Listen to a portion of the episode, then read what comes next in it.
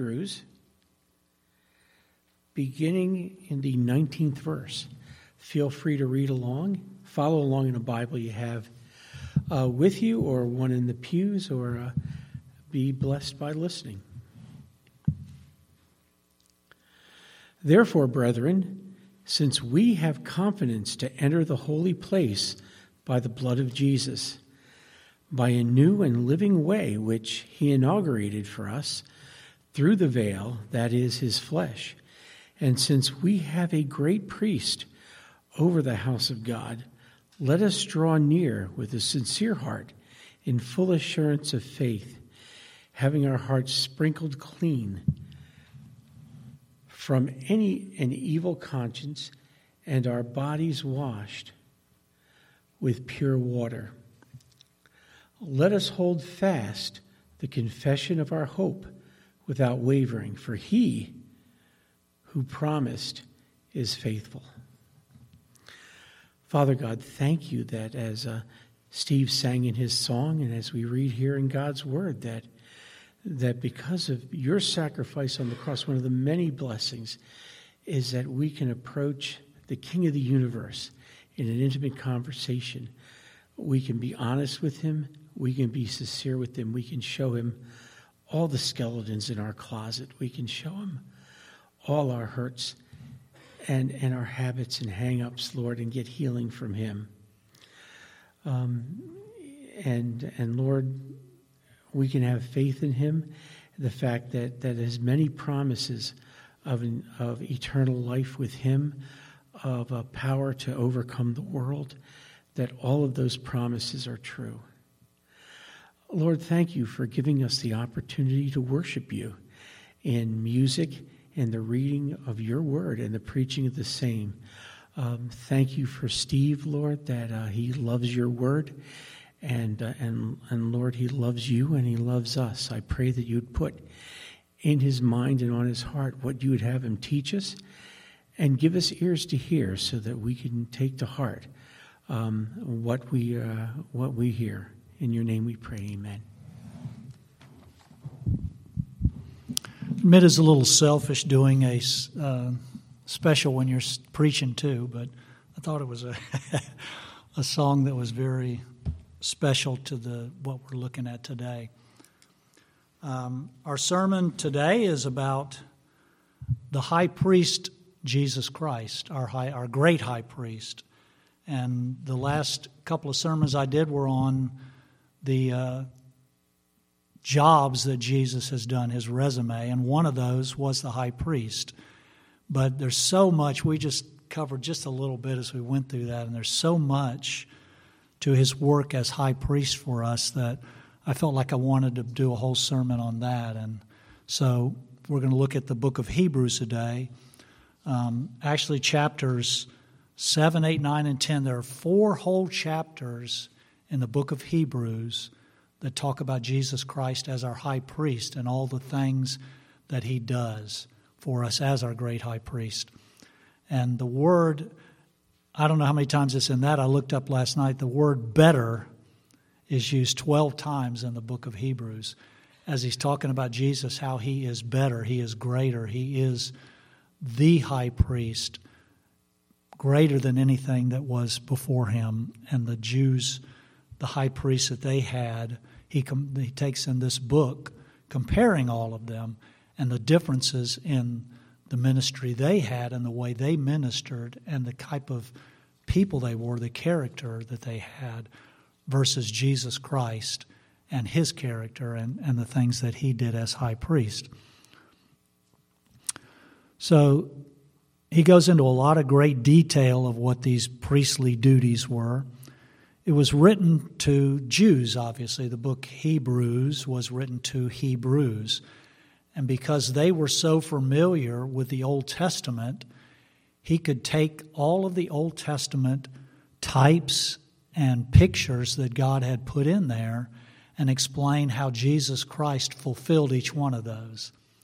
It reminds me of when Jesus, after he was resurrected from the dead, if you recall, he was walking on the road to Emmaus.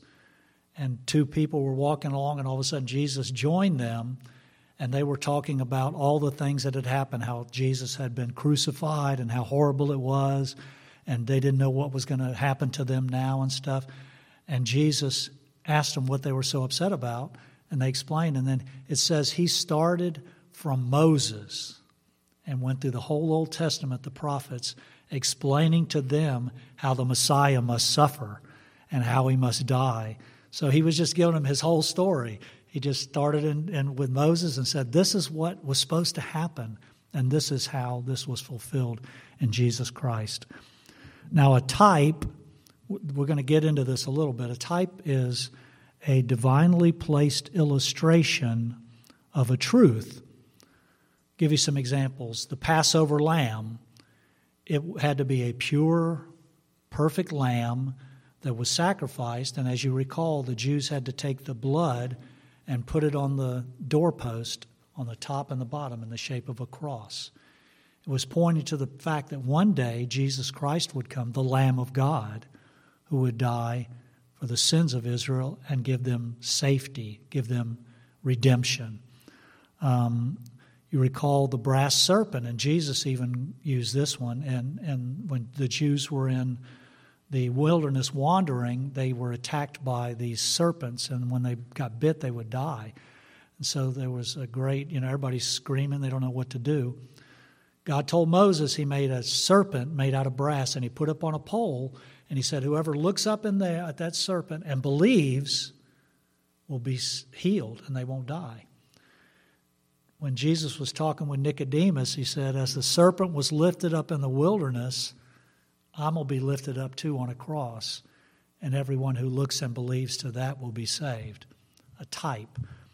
The last one I thought of is Abraham, when you remember he was going to sacrifice his son.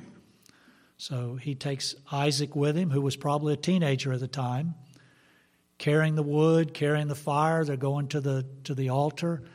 And his son looks and he says, Dad, we got some wood and we got a fire. What, what are we going to do about a sacrifice? And Abraham said, God will provide himself a sacrifice. And that was fulfilled in Jesus Christ. God sent his own son to die for us. So, in the Old Testament, there were types that represented what Jesus would be and how he would serve as the different things that he did for us as our Savior, our high priest, and so those types are explained in Hebrews as he goes through, and we're going to look at some of those today. Um, when God first called Israel to be his people, he gave them a system of law, of, of guidelines to live by. It was called the law. They had the Ten Commandments, and they had thousands of other laws and regulations they had to live by. For them to understand what had to be done and what those laws meant, God gave them priests. Those priests were designed to interpret the law and to help to make the sacrifices for the people, to be their mediator between God and man. And the first one was Aaron. He was the mediator that God chose and sanctified him and his sons after him. Um, every priest after Aaron that came into being in Israel was a direct descendant of Aaron, and only the sons of Aaron could be priests. No one else was allowed. Now, God in the New Testament created a new covenant, and in that covenant, He's given a new system that we're supposed to live by, and that one's called grace. It's much better than the old one. The law, you had to live by yourself. You had to grit your teeth and try and live whatever it was. And the only alternative you had was sacrifices had to be made for your sins. You had to depend on the sacrifice of a blood of a, of, of a lamb or a goat to cover your sins. Cover them was the word that was used. Didn't take them away, but it covered them. In the New Testament, we're living by grace. We don't have to do it under our own power. God puts His Spirit inside of us. We don't have to depend on a sacrifice we have to bring and put on an altar Jesus Christ was that perfect sacrifice put on the cross once and for all. So grace is a much greater system that we're living under. Jesus is the great high priest in that system. The Bible says he, there's only one mediator between God and man, the man, Christ Jesus. Well, Jesus was after a priestly order too, but it wasn't the Aaronic priesthood. Jesus was not a direct descendant of Levi and of Aaron. Jesus was, it says in Hebrews, after the order of Melchizedek. How many of y'all ever heard of Melchizedek? Okay, good. It's not a not a a, a, a, a guy that comes up very often in scriptures. In the Old Testament, there's literally only two verses that talk about Melchizedek. Two verses in the whole of the Old Testament. Well, I take that back. Psalm 110 has it too, so we'll look at that. But if you'll turn to Genesis chapter 14, verses 18 to 20, we'll look at Melchizedek real quick. Genesis chapter 14, verses 18 to 20. So the background of this is Abraham and Lot have come to the promised land. They had a falling out because they had so many cattle and everything else to take care of. They couldn't be in the same spot. They were overriding it. So Lot went to another place. He went to Sodom and Sodom and Gomorrah to live there, and Abraham lived in his place. So the kings who were in that district came and decided they were mad at Sodom and took it captive. And they took everybody who was there, all the women, all the children, Lot, all of their goods, and hauled them off as loot and started back to their kingdom. Well, Abraham hears about this, so he's got to go save his uh, cousin, I believe, or nephew, nephew, Lot. So he takes all of his servants and he goes after Lot and he catches up with the bad guys, the bad kings, and he defeats them. And he takes all the loot back from them so that Lot and his families and everybody can go back to Sodom. Well, all of a sudden, after this has happened, somebody shows up in the middle of all this out of nowhere. Verse 18 Melchizedek, the king of Salem, brought out bread and wine. He was the priest of the Most High God, and he blessed him, and he said, Blessed be Abraham, and of God Most High, possessor of heaven and earth, and blessed be God Most High, who has delivered your enemies into your hand. So Melchizedek apparently was a king. We'll find out as we look in Hebrews, his name means king of righteousness. He was the king of Salem, which means king of peace and he was a priest of the Most High God. We got to wonder where's this? Where's somebody come from out of nowhere that's a priest of the Most High God? Well, Noah was the one righteous man who came out of the flood, and his sons would have populated the earth, and they would have still followed God. He made an altar and started sacrificing to God as soon as he got out of the ark. I don't know if you're aware of this. If you look at the genealogies, Abraham was 85 years old when Noah died. Pretty close together, huh? You think he didn't hear the stories? You think he didn't see what was going on? You think the whole world back then didn't hear and tell stories of Noah and everybody maybe come to see him? Maybe this priest came from one of the lineage of, had to have come from the lineage of Noah and was aware of what God had done and of who the great high priest, who the great God, the, the God of all the earth, the true God was. And he was a priest to the Most High God. So he came and blessed Abraham at that time. There's one other section that talks about this, and it talks about Jesus being named to the priesthood of Melchizedek, and that's found in Psalm 110. So if you want to turn to Psalm 110 real quick, we'll look too at Melchizedek and how Jesus is after the priesthood of Melchizedek. It's a short psalm, so I'll read the whole thing real quick. It says, The Lord said to my Lord, this is a messianic psalm, God saying to Jesus Christ, Sit at my right hand till I make your enemies your footstool. The Lord shall send the rod of your strength out of Zion. rule in the midst of your enemies, talking about Jesus becoming the Messiah and ruling on the earth. Your people shall be volunteers in the day of your power. In the beauties of holiness from the womb of the morning you shall you have the dew of your youth. The Lord has sworn and will not repent. This is God's swearing or an oath that Jesus will be the great high priest. You are a priest forever according to the order of Melchizedek. The Lord is at your right hand. He will execute kings in the day of his wrath. He'll judge among the nations. He'll fill the places with dead bodies, execute the heads of many countries.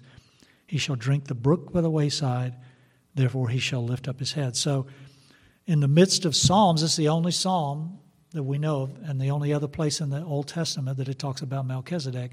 All of a sudden, not only is he a priest to the Most High God, who kind of appears out of nowhere and blesses Abraham, but now, according to David, God has taken his Messiah, Jesus, and made him a priest, a great high priest, after the order of Melchizedek. So we're going to find out when we look in the book of Hebrews, starting in verse chapter 7, why God chose Melchizedek, why he used that type and that person to represent Jesus and give him that priesthood, not after the Aaronic priesthood, after the priesthood of the law, but after the priest of the Most High God. So Melchizedek, according to Hebrews chapter 7, verses 1 to 3, he's going to tell us why God chose Melchizedek and what kind of type he is of, of the high priest. This Melchizedek, the king of Salem, priest of the Most High God, who made Abraham returning from the slaughter of the kings and blessed him, to whom this priest also, Abraham gave a tenth part of everything. First translated, his name means King of Righteousness, and then also King of Salem, which means King of Peace. Now, the reason that God chose Melchizedek is in the next verse the type that he made him. He's without father, without mother, without genealogy, having neither beginning of days nor end of life but made like the Son of God, remains a priest continually. So that doesn't mean that Melchizedek didn't have a father and a mother, and it doesn't mean that he lived forever. It means that God chose someone and brought him on the scene and told us nothing about him. He didn't show that he had a father and a mother to show where his genealogy had come from. And so he could become a priest that, as a type, has no beginning, no ending. He comes on the scene from nowhere and he never stops. He doesn't have this lineage that goes way back. Jesus is made a priest after the order of Melchizedek by an oath, chosen by God specifically for that. So that's why God chose to bring one man, one priest, Melchizedek, out of nowhere in the middle of all this to be a type, to be a picture of who he would bring later on, the Messiah, Jesus Christ. That he would be a high priest, a great high priest, after that same order, the order of Melchizedek. So now he starts to look at the difference in the Aaronic priesthood and why they are inferior to Jesus as the Melchizedekan priesthood. Start in chapter 5, verses 5 and 6. Actually, verse 4. As he describes the Aaron's priesthood, the Aaronic priesthood, he says, No man takes this honor to himself, but he was called just as Aaron was called. And if you go back in the Old Testament, when God decided to give the law and make the priesthood, he chose Aaron and he consecrated him. And he said, From now on, all of your sons will become priests after you.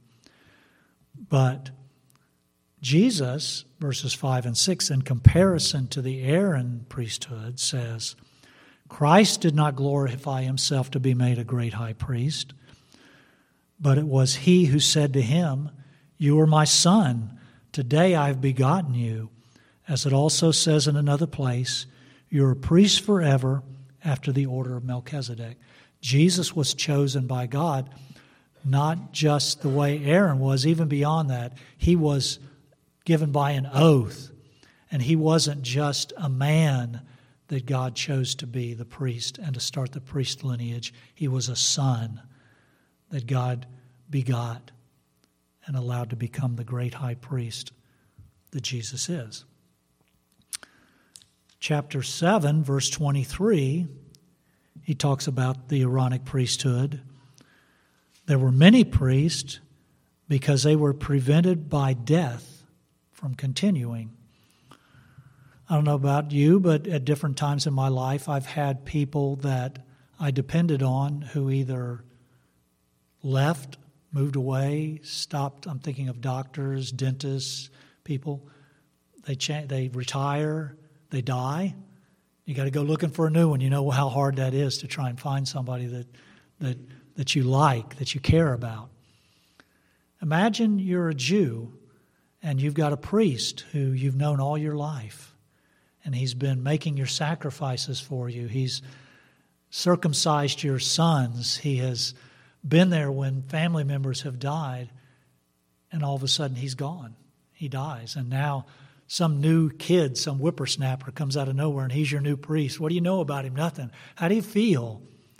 That'd be hard to start all over again with somebody. And that was the tragedy of the Aaronic priesthood. They just had to have new priests time and time again. Every son would be born and die, and a new priest would take his place.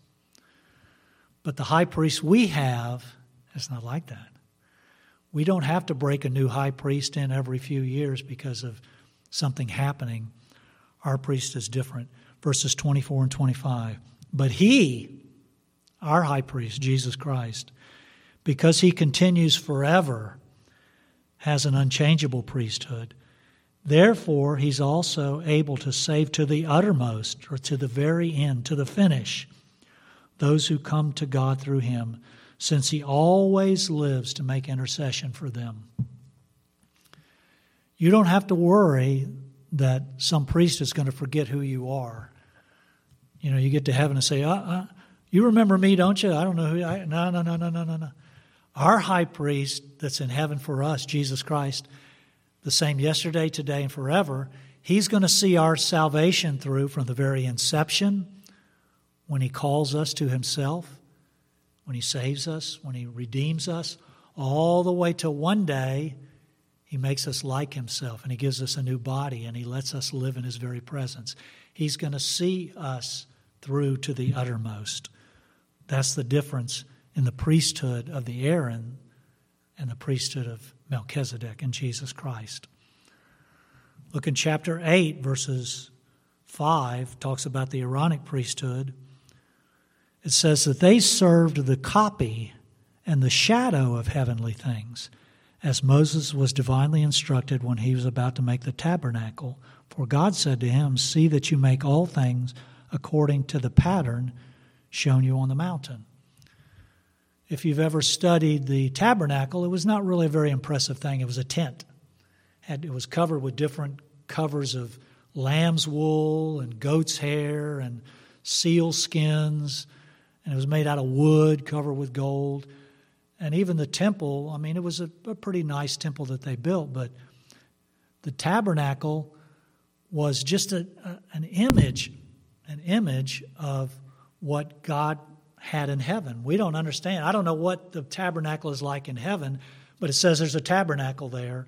And Moses made this one as just a shadow, a, a little bit of what the real one is.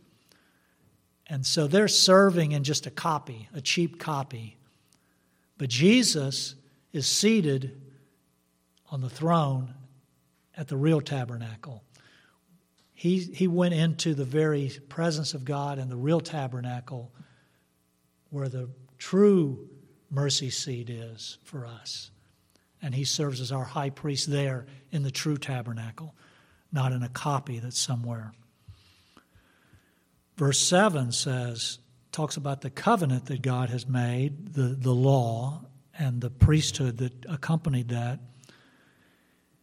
The first if that first covenant had been faultless, there'd been no reason to make a second one. But verse 6 of Jesus says we've obtained a more excellent ministry. He's the mediator of a better covenant, which was established on better promises. Goes back to the law versus grace.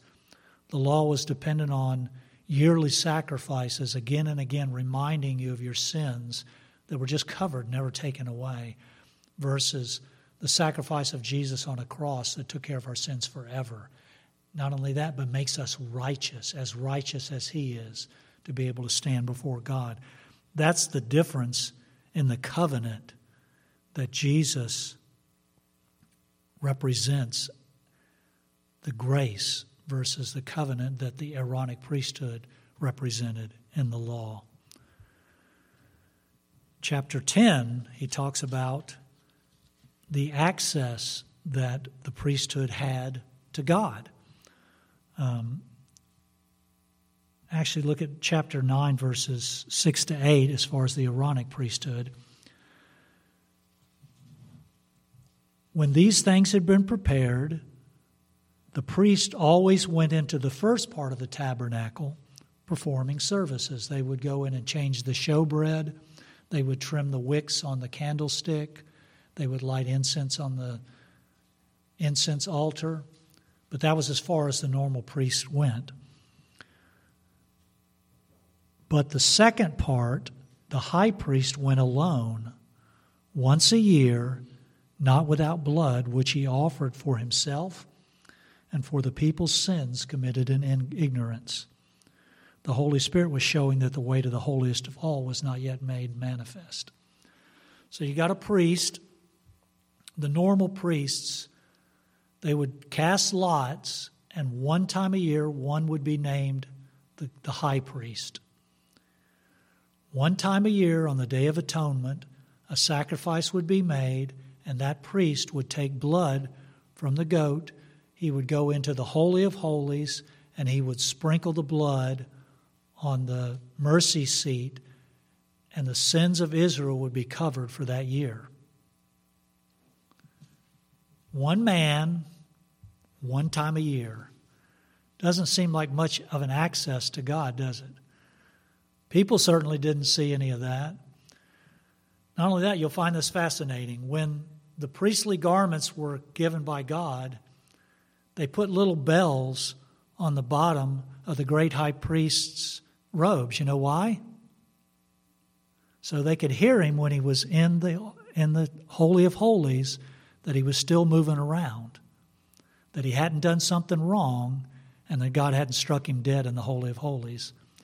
And they used to tie a rope around his leg so they could pull him out if something happened. I don't know that I would want to get the lot on that. I don't know that's such a privilege to get that lot, but it was to go into the high priest. But think of that. One man, one time a year, in, in total fear, thinking that he's actually that, for that one man, he could actually open that, that veil and step through and see the Holy of Holies and see the altar and sprinkle the blood and come back out. But nobody else got to go. Nobody else got to see. No one else had access to God but only Him. Look in Hebrews chapter 10, verses 19 and 20. This is what part of what Jeff read this morning. Therefore, brethren, having boldness to enter the holiest by the blood of Jesus, by a new and living way which he consecrated for us through the veil, that is, his flesh. And having a high priest over the house of God, let us draw near with true heart and full assurance of faith, having our hearts sprinkled from an evil conscience and our bodies washed with pure water. You realize that because of the blood of Jesus Christ that He shed, you can come into the Holy of Holies anytime you want. Think of that. We can come into the presence of God and Jesus Christ 24 7. And the only reason we can do that is because of the shed blood of Jesus Christ. We have no righteousness on our own, no right to go there.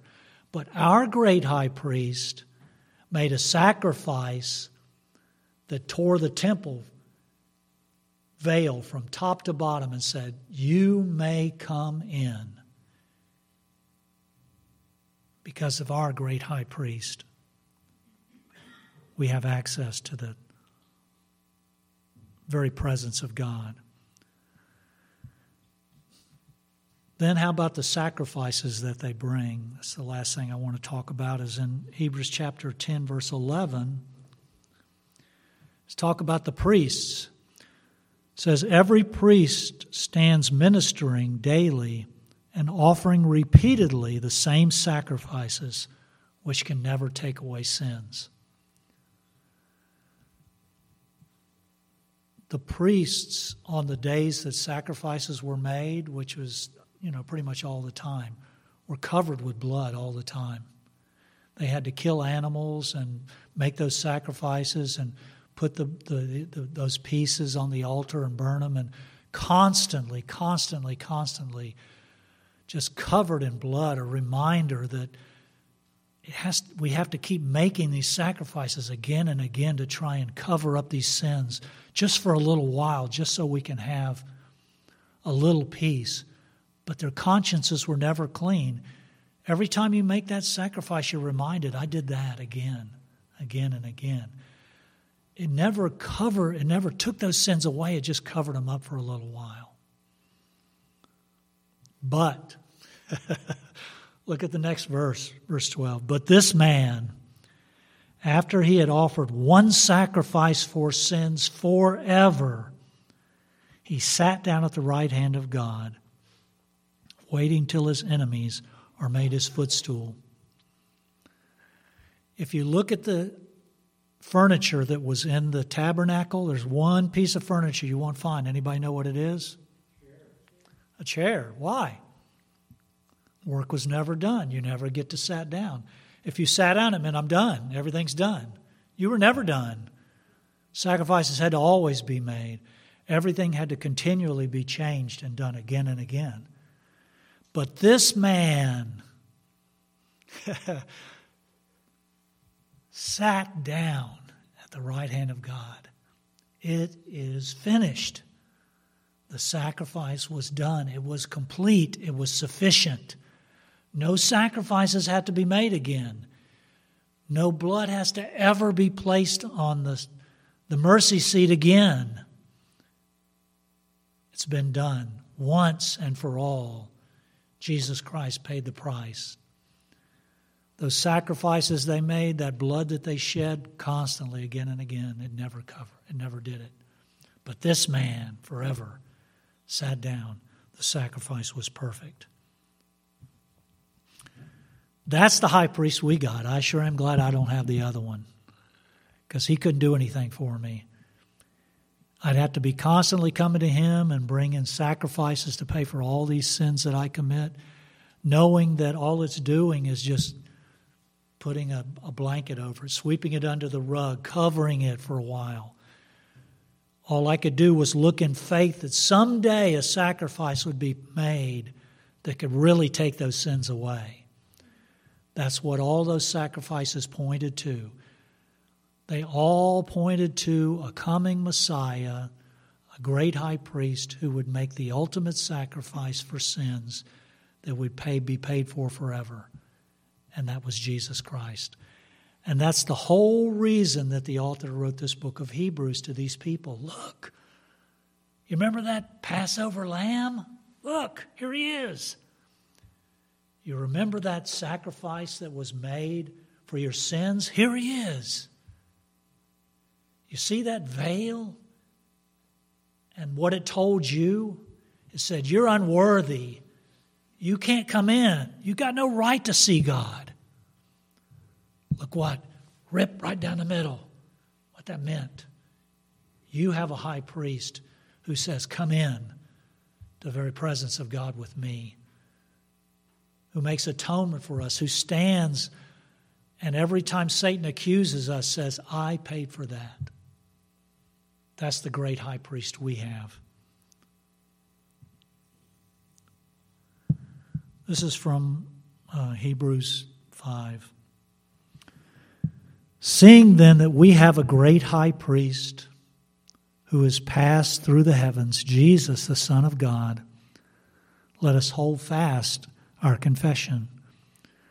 For we don't have a high priest who cannot sympathize with our weaknesses, but is, was in all points tested as we are, yet without sin. Let us therefore come boldly to the throne of grace that we may obtain mercy and find grace to help in time of need. You can't come to Jesus, our great high priest, and say, You don't understand what I'm going through. You can't. He was there, He did it. He suffered through every temptation, every disappointment, every tragedy, every struggle, and understands perfectly and can empathize perfectly with us. That's the high priest we come to. Let's pray. Father, we cannot praise you enough that you sent your Son, that he became our high priest that you tore that veil right down the middle, that you invite us to come into your presence constantly, that we have a high priest who understands everything about us and can comfort us and meet our needs, and who still loves us despite all of that. Help us to avail ourselves of that anchor within the veil, to, to recognize how often we should be in your presence because you beckon us there. You desire for us to be there. Help us to long to be there and to enjoy every second we have there. We ask it in Christ's name. Amen.